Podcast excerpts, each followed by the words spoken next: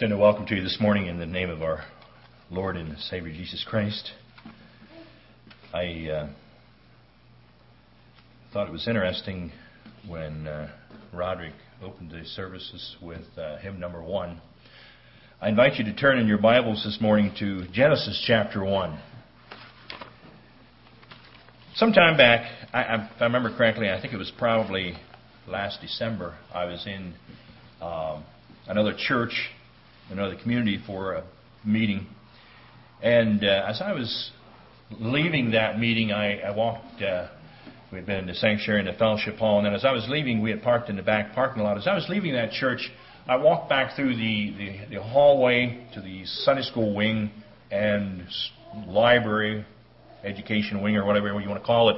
And in that uh, foyer, in the library foyer there, as I was getting my things to leave, I just happened to look up and glance around that fairly large foyer there, and then had a wing that went back through the Sunday school rooms. And in that foyer where the library was, there was uh, around that around that ceiling or on the wall, just up about ceiling height, there was uh, some uh, uh, murals, and uh, it had uh, an interesting uh, concept that impressed me. And I, preachers, I guess, are always looking for sermon ideas, and, and I, I, I jotted those, those uh, the headings of those murals on that wall down. And uh, it was actually what it was was uh, uh, marks of on the uh, important marks on time. And uh, I thought it was very interesting the way they had them titled. First of all, they had a scene depicting creation. And then they had one depicting corruption, the fall of man. And then they had the catastrophic event of the flood. Then they had the confusion of the Tower of Babel. And then they had Christ. And then they had the cross. And then they had the final consummation, which would be the end of time. Those scenes depicted around the wall of that uh, foyer there where their church library was. And uh, so this morning I want to uh, look at the first one of those seven important marks in time. And I was uh, thinking about asking you what uh, you know, as you think about time, uh, and there's another thing that probably got me thinking about this, and I maybe will mention it later on, and I don't know how many of you are aware of that, but actually time, uh, I was thinking as I read and prepared, I thought about this. I don't know if you're aware that on Tuesday, June 30th, our, our timekeepers of the world are going to add a, an extra second to the day. Anybody see that? You're going to have a longer day. It happens occasionally. Uh, in our exactness of uh, keeping track of time. The world is not exactly spinning in perfect rotation, so you got to adjust it occasionally. So on June 30th, if you're looking for a little extra time, you'll have one second more uh, at midnight.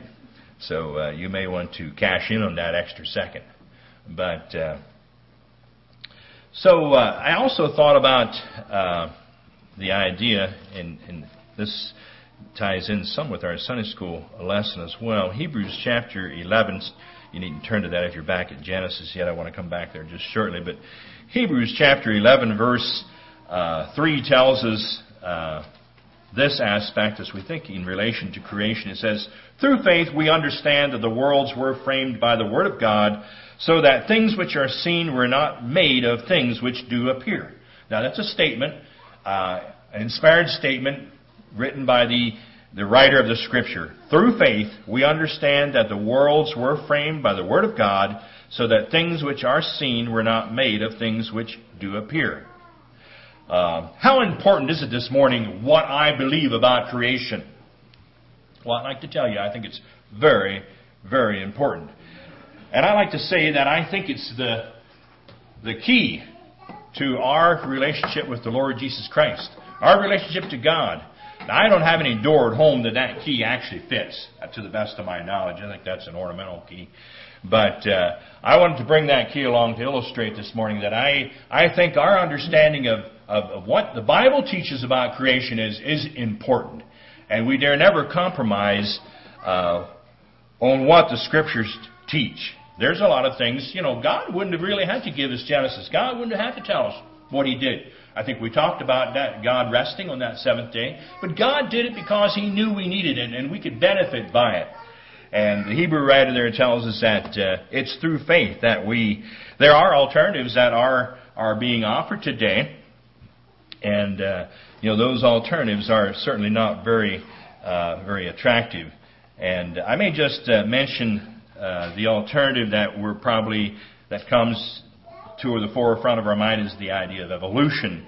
And uh, just a few thoughts here that I printed down. Creation evidence, the great debate of origins. It is agreed on all sides that there are only two possible solutions to the riddle of our origins. Either someone made the world or the world made itself. A third option, the world is eternal and without origin, contradicts natural laws such as thermodynamics and has been disproven with mathematical certainty in the 20th century. As the universe is obviously complex and seemingly well designed, a designer should be the scientific default. In everything we observe today, concept and design are the result of a mind. Furthermore, natural laws such as gravity, inverse space, cause and effect, and thermodynamics imply that there is a lawgiver. And uh, we realize that there is much to be embraced in our revelation of what Jesus gave us, what God gave us through the scripture in Genesis chapter 1. And uh, we could look at some of the uh, hard evidence, and I, may, you may find it boring. It says uh, creation evidence, uh, a few brief examples. There's the lack of transitional fossils, uh, referring to Charles Darwin's uh, theory of evolution, the lack of natural mechanism, you know, that it would keep evolving, time constraints, unacceptable models of origin, and uh, so on. But uh, I do not want to distract you and take away from the scripture by looking at some of those some of those things. I had to think this morning, how would it be? Uh, and, and we cannot in our finite minds, at least I can't. How would it be to be like God and have created something as, as wonderful as the world? and as, as wonderful as mankind and as complex as we are, and yet so very simple in so many ways. And then to have man come up with a, a different uh, uh, theory or alternative to say that, you know, really, we, we, our origin is, is something different than what, what God has revealed in His Word. How would that feel to be like, like that? I, I can't comprehend that. As close as I could get would be as a parent, and I think that's why God allows us to be parent. I think that's why God allows us to be partner with Him in procreating and multiplying and, and, and uh, being fruitful and replenishing the earth. It says that we get a glimpse of what He experiences.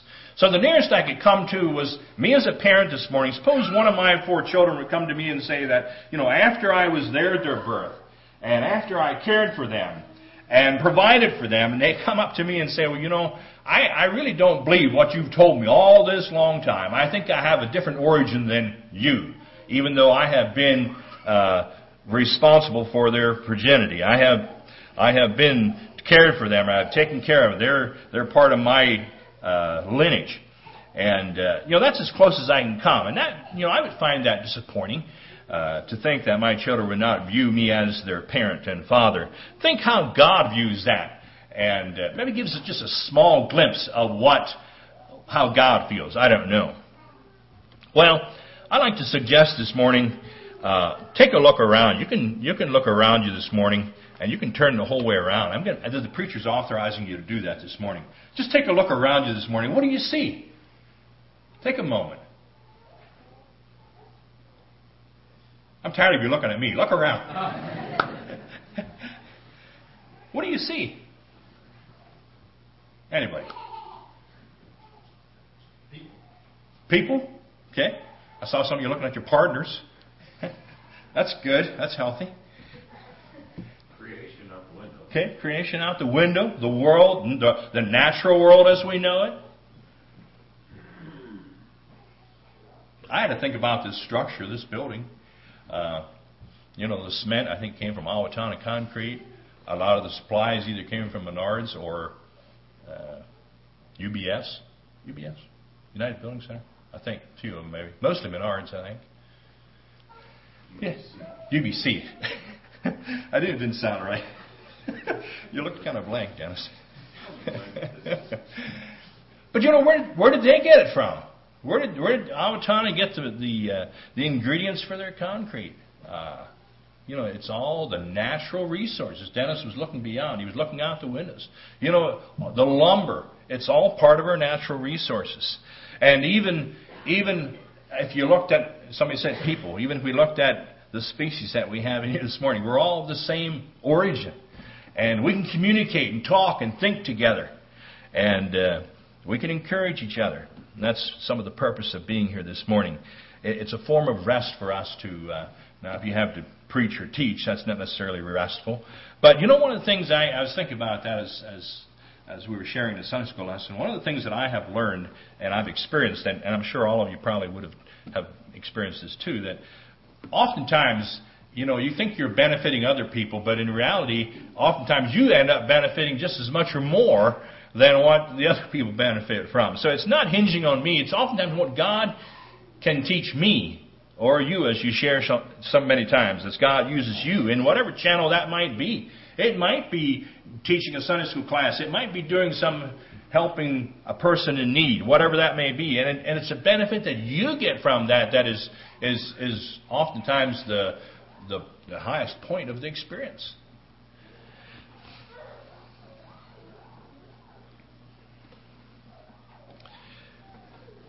You know, I had to think as I, I was thinking about, you know, it, it mentions there in the beginning God created in Genesis 1. In the beginning, God created the heaven and the earth.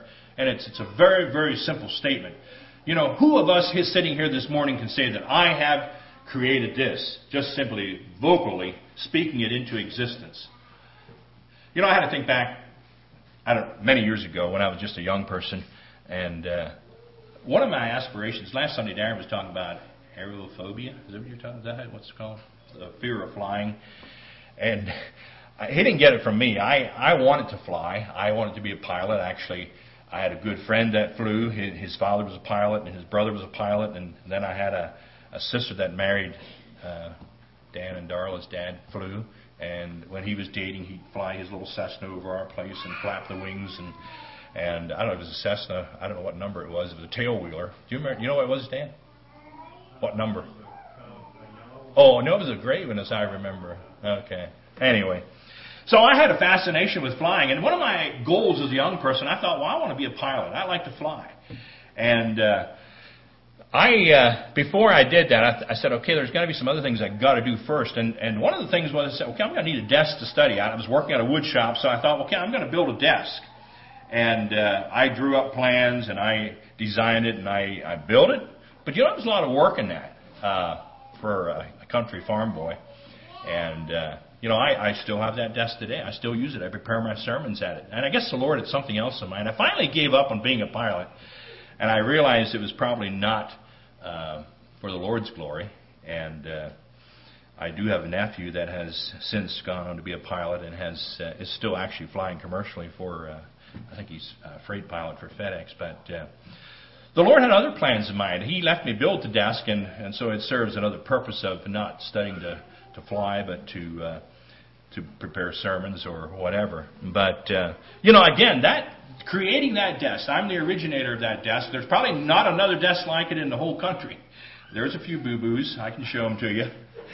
Uh, actually, I, I was doing the top, and it was a solid pine desk, and something happened to the one corner of the top, and uh, so I actually had to to uh, there's a saw cut if you, I could show it to you where I, I had lipped it and everything and I actually it got damaged and I did not want to replace the whole top and uh, so I actually fudged in another corner. Cut it off and fudged in another corner. You can it really isn't real visible but you can see a little bit of the grain mismatched. Did not match up perfectly. But I created that. It gives it uniqueness I guess a little like me. But uh, need a few corners rounded off every now and then. But uh, you know there's effort.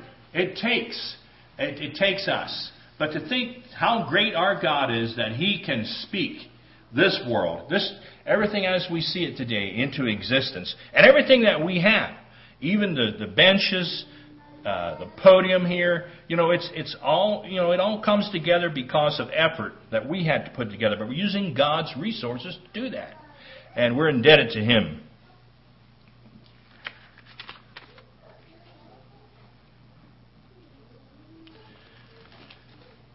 I found it interesting in Annals of the World by Ussher, I think it is. Somewhere he came up, and I'm not here to necessarily advocate that. When did actually time begin? And uh, he, with his calculations, comes up that it began in October 23rd. Uh, anybody ever hear that before? I, I so I, I found that just fascinating a little bit. That he said, you know, if we go back through his through the chronological time, that's that's when the first day would have been October 23rd.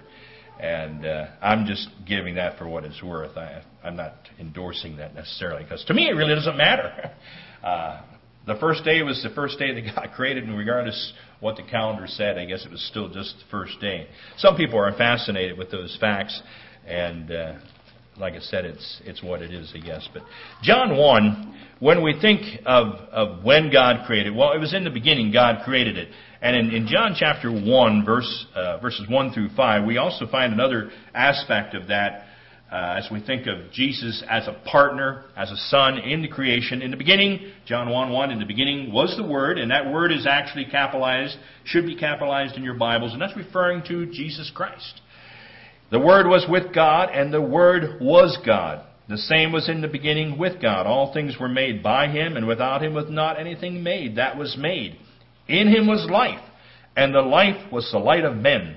And the light shineth in darkness, and the darkness comprehended it not. Jesus was that light, and He was with God in the creation of the world.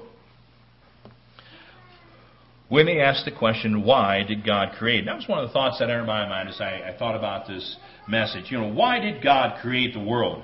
Uh, well, we look at Revelations chapter 4, verse uh, 11, and uh, we sing that chorus many times that He is indeed worthy. Revelations 4:11. Thou art worthy, O Lord, to receive glory and honor and power, for thou hast created all things, and for thy pleasure they are and were created.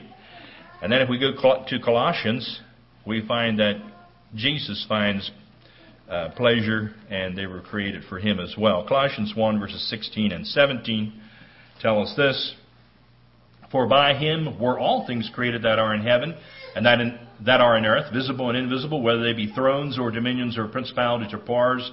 All things were created by him and for him. And he is before all things, and by him all things consist. And in verse 15 clearly ties it. Who is the image of the invisible God, the firstborn of every creature. And that's talking about Jesus Christ there in verses 16 and 17. I should have read verse 15 uh, before that, but it's, it's referring to Jesus Christ. And he is, is uh, they were created for him, and uh, by him all things were created by him and for him. So you think about that as you think about creation this morning.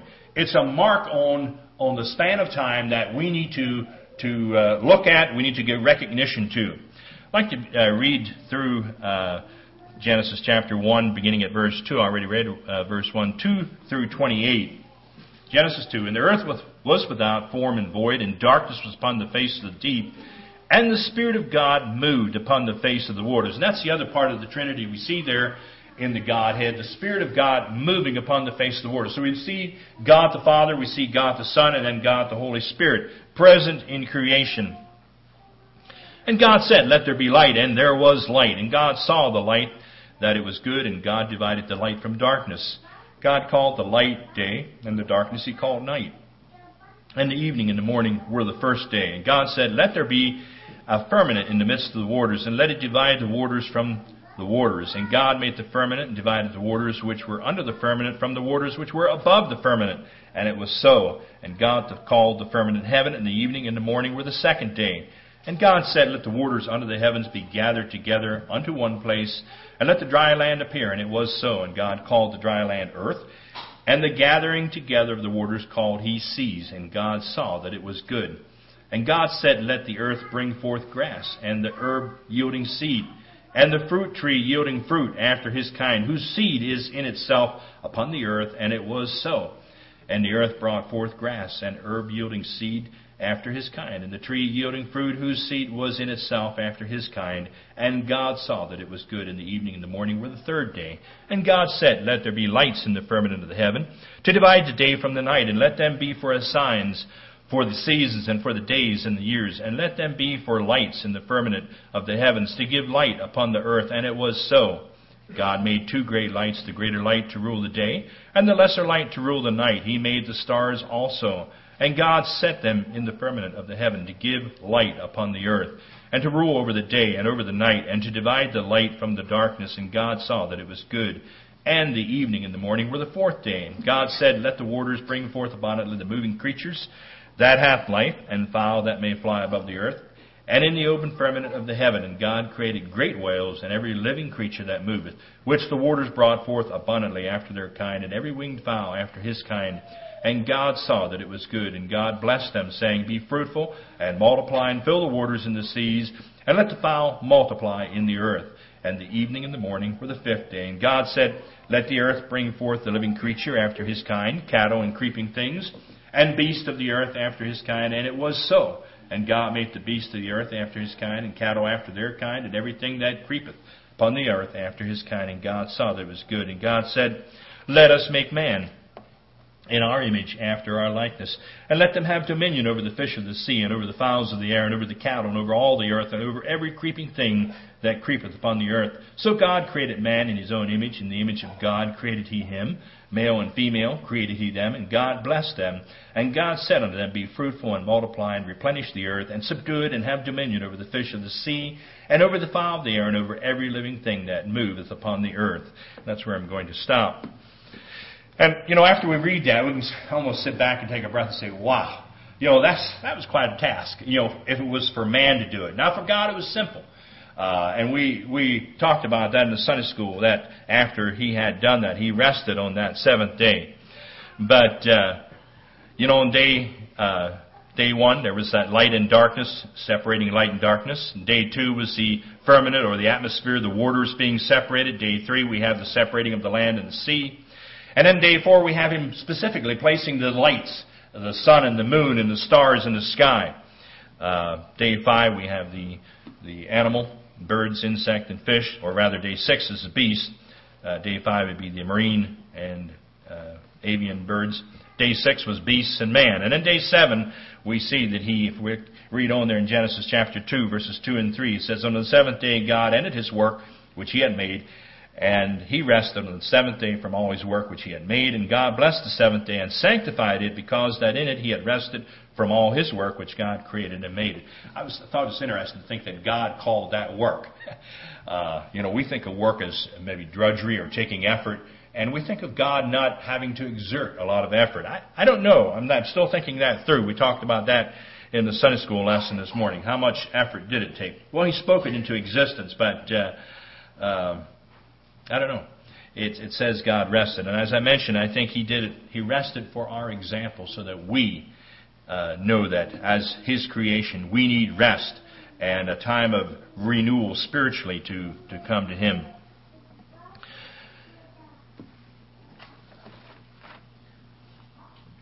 There's another article I wanted to read here that I thought was rather interesting from Answers in Genesis. Why did God take six days to it? And uh, when one picks up a Bible and reads Genesis chapter 1, it takes, and takes it at face value, it seems to say that God created the world, the universe, and everything in them in six ordinary, approximately 24 hour interval days. However, there is a view in our churches which has become prevalent over the years that these days could have been thousands, millions, or even billions of years in duration. Does it really matter what length these days were? Is it possible to determine whether or not they were ordinary days or long periods of times? And this is what he has to say. He says, What is a day? Well, he says, the word day in Genesis 1 in the Hebrew word yom, Y-O-M, it can mean either a day in the ordinary 24 hour period or the daylight portion of that day. And so he's saying that, that the Hebrew, original Hebrew given here is, is definitely giving it identity as what we would know as, as a 24 hour period or at least the daylight period of that day. So I, I think we need to lay to rest the idea that you know, it happened any other way. And that's why I think taking Genesis chapter 1 at its face value, as we read it, in faith, as Hebrews said, we believe it by faith. I don't know if you, you caught that or not, and I don't know if I thought so much about it before, but I, as I was studying here, you know, it mentions God creating light and darkness. And the light and the darkness, you know, as we know light today, the sun is the origin of that. Uh, but evidently, God created light and darkness and then created the sun. And uh, as a object of that light, later on on day uh, on uh, day four, actually, he gives specific identity of creating the sun, the moon, and the stars. But light as as as an as a uh, as we separating the light and darkness was actually done on day one. And he has this to say: a day in the sun How could there be day and night if the sun wasn't in existence? After all, it is clear from Genesis 1 that the sun was not created until day 4. Genesis 1 3 tells us that God created light on the first day, and the phrase the evening and the morning shows that there were alternating periods of light and darkness, even without the sun being the object of that. Um, Genesis 1 3 means the substance of light that was created, I believe. Um, Again, coming back to my original question in regards to the six days, God is an infinite being. He has infinite power, infinite knowledge, infinite wisdom. Obviously, God could then make anything He desired. He could have created the whole universe, the earth, and all it contains in no time period at all, perhaps. Perhaps the question we should be asking is why did God take as long as six days? And uh, after all, six days is a peculiar period of time for an infinite being to make anything. The answer can be found in, Gen- in Exodus 20, verse 11, and that goes back to the account of the Ten Commandments. And uh, there we find in uh, Exodus that uh, in verse 11, for in six days the Lord, and this is when he told them to honor the Sabbath day, for in six days the Lord made heaven and earth, the sea, and all that in them is, and rested on that seventh day. Therefore the Lord blessed the Sabbath day and hallowed it. And I think the Lord did that and gave those markings of those days for us, even as we observe that seven day week period today. And on, as we rest on now in the New Testament dispensation, we rest on the first day of the week, giving God our best on the first day.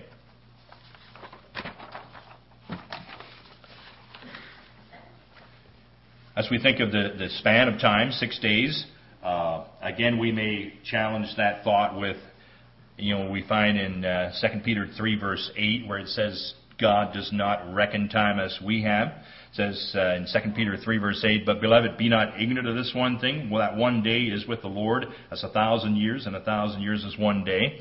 Again, uh, this verse is used by many who teach, by inference at least, that the days in Genesis must be a thousand years long. The reasoning, however, is quite wrong. Turning to Psalms 90, verse 4, we read a similar verse, For a thousand years in thy sight are but as yesterday when it is past, and as a watch is as a watch in the night. In both 2 Peter and, and in Psalms 90, the whole context is that God is neither limited. I like this thought that God is neither limited by natural process of time. God is not limited by that. We are, as mankind. And I think God is giving us a point of reference here as we see those days identified. God is near neither limited by natural processes nor by time. To the contrary, God is outside of time. He is the one that actually created time. And uh, we are, we, are, uh, we are indebted to Him for the time that our, our lives are. The days that we have on this earth, we are indebted to Him. I'd like to suggest this morning that um, you know, day and night are actually a covenant reminder that God is the keeper of time. And He is, He is still on the throne today. As we have day and night on a 24 hour cycle, we have a reminder that God is, is still on the throne. And uh, Jeremiah 33, verses 25 and verse 26 says, Thus saith the Lord, If my covenant be not with day and night, I like that expression. He says that, Jeremiah. Thus saith the Lord, If my covenant be not with day and night. And if I have not appointed the ordinance of heaven and earth, then will I cast away the seed of Jacob and David, my servant, so that I will not take any of his seed to be rulers over the seed of Abraham, Isaac, and Jacob. For I will cause their captivity to return and have mercy on them. The Lord is telling Jeremiah, I believe, quoting answers in Genesis here, he says, The Lord is telling Jeremiah that he's a covenant with the day and night which cannot be broken. Uh, you cannot, you and I cannot alter that cycle, however hard we may try. We may work day and night. You can do that. You can try that. But it still is day and night. And uh, I was impressed with that thought that God gives us a 24 hour reminder of who He is. He is still the Creator, and we are the created. Um, and again, that, that promise that Jeremiah is talking about is talking about Christ uh, being on the throne of David. And Christ indeed is on that throne today. So we, we look at that the, as we think of the, the purpose of, of the, the day cycle. It's, it's just like we, we often refer to the rainbow as a covenant reminder that God will not flood the earth, the entire earth. We have a covenant reminder here in the daily cycle that God is still on the throne. And as the sun cycles, the earth spins, and the day and night are part of our lives, it's a reminder that that God is still on the throne. One of the other things I thought about, or two other things that I thought about that uh, are challenged, you know, it says there that He created them male and female. You know, our, our, uh, and another word that is in the news periodically is that of transgender. And, uh, you know, those, those are, are things that are being challenged in our world today, in our culture today. And even though our nation's Supreme Court ruled in favor, favor of the constitutional right of the same-sex marriages, it does not change that God has a plan and a purpose by creating them male and female. And uh, we dare not waver on that, that truth this morning or any time. Well, what are some established exhibits of or through creation? Like to just uh, point a few of these to you this morning. What are some established exhibits that we can see through creation? In Romans chapter 1, verse 20, I think we see the deity of God through creation. Romans 1, verse 20 reads like this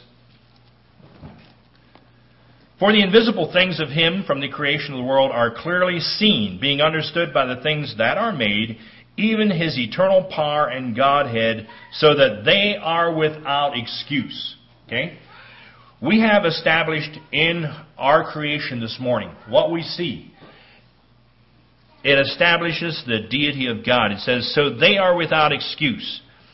Uh, I mentioned the alternative, that of evolution. And uh, it's interesting, uh, one of the writers here and one of the commentators suggested, I mentioned that verse in Hebrews chapter 11, verse 3, that by faith, we, nobody here saw that. Nobody experienced, was back there in creation. Uh, God inspired the writer of Moses to record that for us, for our benefit. And, uh, but to think that uh, mankind today is looking for an alternative uh, other than uh, putting faith in God. And one of the commentators and writers suggested that actually the evolutionist has to exhibit more faith than what you and I, as children of God, need to because of its inconsistency and lack of evidential proof. So we see the, the evidence of uh, God's deity established in the created world as we see it today. We also see his power. It mentions that there. Even his eternal power and Godhead. I'd like to just uh, flip back to the Old Testament as I think about that. Isaiah chapter 40, uh, verses uh, 26 and uh, 28. Lift up your eyes on high, and behold, who hath created these things that bringeth out their host by number? He calleth them all by names, by the greatness of his might. For he that is strong in power, and not one faileth. Why sayest thou, Jacob, and speaketh, O Israel, My way is hid from the Lord, and my judgment is passed over from my God? Hast thou not known, hast thou not heard, that the everlasting God, the Lord, the creator of the ends of the earth, fainteth not, neither is weary? There is no searching of his understanding. I like the way Isaiah puts that in perspective. You know, we can we can read and we can uh, you know scientifically we can, and I, I believe science actually does embrace creation if we're honest about it. But I think there's an element of faith. There's still an element of faith that we need to express uh, as we endorse the uh, the evidence of creation. Another evidence or exhibit that we have in creation is, is that it glorifies God. If we look back to the Psalms 19, like the way the psalmist mentions says, it brings glory to God, and you and I, as created beings, need to recognize our uh, uh, importance or our purpose. And I guess that's another thing I want to mention. You know, the fact of endorsing creation gives it's a key, but it gives purpose and meaning to life. There's, there's a deity that we are accountable to. And uh, uh, Psalms 19, I think that's what the psalmist here was implying.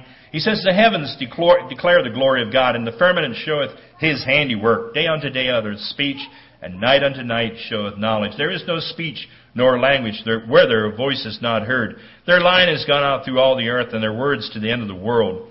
In them hath he set a tabernacle for the sun, which is as a bridegroom coming out of his chamber, and rejoices as a strong man to run a race. His going forth is from the end of the heaven, and his circuit unto the ends of it, and there is nothing hid from the heat thereof. It's talking about natural creation there. Uh, I have those first six verses there entitled revelation of God through nature or by nature. And if you look at verses 7 through uh, 11, we see revelation by the Word of God. So God has given us revelation through nature as we see it. And then later there in, in the Psalms, we have revelations through His Word.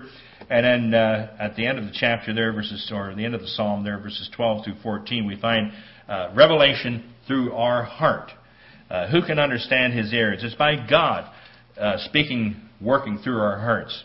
So it, we need to glorify God. That's an exhibit that we see through creation. It also, flipping back further in Psalms 104, it also gives, uh, you know, if it's created, like my desk is mine, I created it, it's still mine. So the creation, everything that we see actually belongs to the Lord. We are only stewards of it at best. And Psalms 104 verse 24 tells us this, O Lord, how manifold are thy works. In wisdom hast thou made them all. The earth is full of thy riches. Thy riches? Do you realize that everything I possess, everything you possess this morning, is actually belongs to the Lord? The earth is full of thy riches. Another exhibit is it's God's goodness to mankind. Looking at back further in Psalms, Psalms 33, verse 5, uh, familiar verse. Psalms 33, verse 5.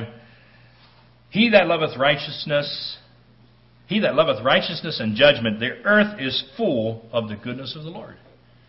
The earth is full of the goodness of the Lord. And I don't know if you've thought about that. You know, the, realize the fact of all God in His creation and uh, the way it is synchronized together so that we can count on it, we can depend on it. Uh, seed time, harvest. Uh, you know, we can be have the most, the latest technology.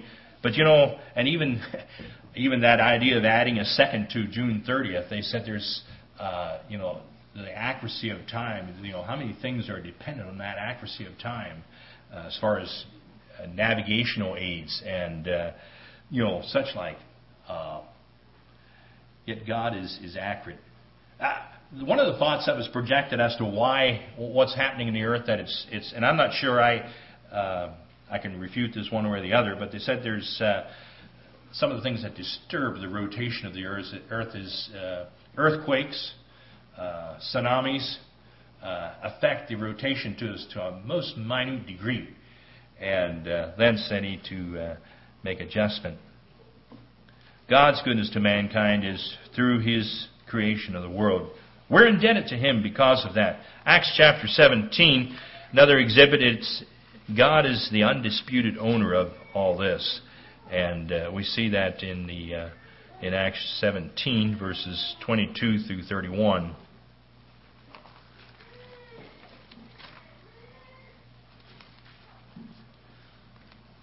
This is Paul speaking here at Mars Hill.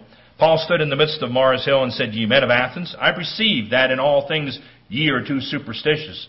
For as I passed by and beheld your devotion, I found an altar with their inscriptions to the unknown God, whom therefore ye ignorantly worship.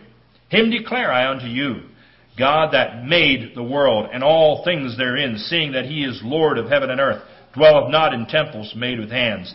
And I think that's fascinating that Paul approached him from that angle. Uh, neither is worshipped with men's hands as though he needed anything, seeing he giveth to all life and breath and all things, and hath made of one blood all nations of men for to dwell on all the face of the earth, and hath determined the times before appointed, and the bounds of their habitation, that they should seek the Lord, if haply they might feel after him and find him, though he be not far from every one of us. For in him we live and move and have our being, as certain also of your own poets have said, for we are also his offspring.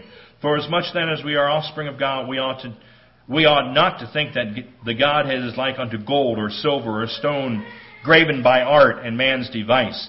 And the times of this and the times of this ignorance God winked at, but now commandeth all men everywhere to repent, because he hath appointed a day in which he will judge the world in righteousness by that man whom he hath ordained, whereof he hath given assurance unto all men, in that he hath raised him from the dead. And when they heard of the resurrection of the dead, some mocked, and others said, We will hear thee again of this matter. And I'll stop reading there. God is indeed the only undisputed owner of all that we have, even your very life this morning. my life, your life. God deserves your life in service for Him. As we think about creation, I think we need to recognize that creation praises God. In Psalms 36, verses 1 through 9, Oh, give thanks unto the Lord, for he is good, for his mercy endureth forever. Oh, give thanks unto the God of gods, for his mercy endureth forever. Oh, give thanks to the Lord of lords, for his mercy endureth forever. To him alone doth to him who alone doeth great wonders, for his mercy endureth forever. To him that by wisdom made the heavens, for his mercy endureth forever. To him that stretched out the earth above the waters, for his mercy, mercy endureth forever. To him that made great lights, for his mercy endureth forever. Talk. The sun to rule by day, for his mercy endureth forever. The moon and stars to rule by night, for his mercy endureth forever. To him that smote the Egyptians in their firstborn, for his mercy endureth forever. And I'll stop reading there. But he continues on down through all the history of God's people. And God used nature to praise him. Well, it also gives us a link of confidence this morning as we think of God as our creator. It gives us a, gives us a confidence that we can rest, as we were talking about in Sunday school lesson. Psalms 124 tells us this, the entire psalm. If it had not been for the Lord who was on our side, now may Israel say, if it had not been the Lord who was on our side when men rose up against us, then they had swallowed us up quick when their wrath was kindled against us. Then the waters had overwhelmed us, the stream had gone over our soul. Then the proud waters had gone over our soul. Blessed be the Lord who hath not given us as a prey to their teeth. Our soul is escaped as a bird out of the snare of the fowlers. The snare is broken and we are escaped. Our help is in the name of the Lord who made heaven and earth. And uh, may we truly have that confidence this morning that we are serving God as Creator. Our lives are indebted in service to Him.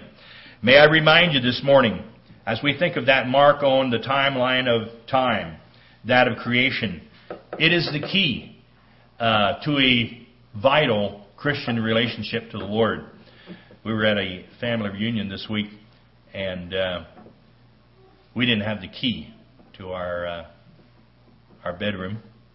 We got there late. It was midnight, I think. We were tired. We went into the room, and uh, there was a bed in there. It looked very inviting. It was cool. The air conditioner we got running, and we, Lois and I, both stepped outside of the room, and uh, we went to go back in. The door was locked, and uh, we did not have a key. We were never given a key, so we didn't lose it in a certain sense. I would have welcomed a key, but uh, I didn't want to disturb the caretaker at that hour in the morning or night, whatever it was, midnight.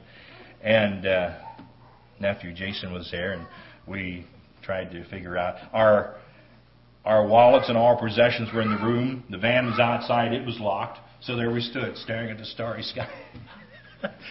and what we wanted most was a bed, and uh, that was between us and a locked door.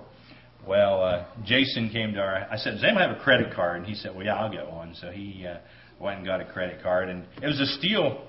It was a block wall, and it had a steel jamb. And uh, I was not really very confident it worked, but uh, with the Lord's help and a few prayers, we were able to slip that credit card in, and it, it released. But uh, the, the the lock or the latch was the kind that you can turn it on the inside, regardless whether it's locked or not. So it's kind of a, a fooler. And uh, I said, before we go out that door, we've got to make sure you can turn the knob on the other side. And uh, so, don't be caught out in the dark. Know what you believe in the Genesis account. Trust the Lord. And God gave us Genesis chapter 1 for a reason. We need to believe it by faith, we need to endorse it, and it gives us meaning and purpose to our lives. And in a world, in a time, in a culture that is questioning its origins, as Christians today, we can know where we came from. May God help us to live that way and know that we have a destiny. And uh, we'll come to some of the other seven points on that mark of time later on. Shall we kneel for prayer?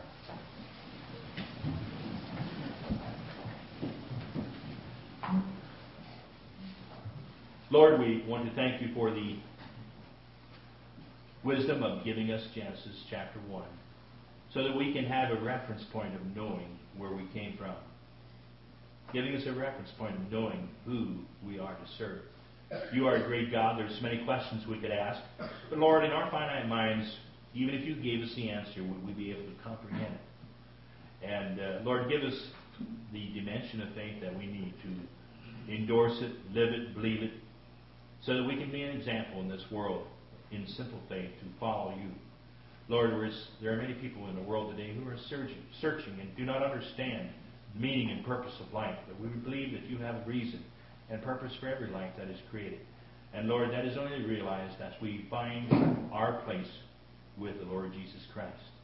Pray, Father, you would help us by the aid of your Spirit this morning to uh, understand to a fuller degree what each one of us this morning in attendance, what your purpose is for our lives. May your Spirit more fully enfill us to be effective workers in your kingdom while you have given us time here in this earth. We know that we are looking forward to a time when we will be taken from this world and from its evil and its temptation. Lord, we pray that you would keep us from the evil one, each one of us. We know that the powers of Satan are pressing upon us, but Lord, we know that you're greater than uh, you're greater. Greater is He that is in us than He that is in the world, and help us to lay claim to that promise this morning. Again, Father, may Your name be exalted and glorified through uh, creation. Even you, even as we are created beings this morning, we realize Your indebtedness to us. You have blessed us with the breath of life. You have given us never dying souls, and Lord, we want to return that soul to You in eternity. Pray, Father, You would uh, keep us in Your care through the coming week, and may our focus remain anchored in You. That's what we pray in Jesus' name.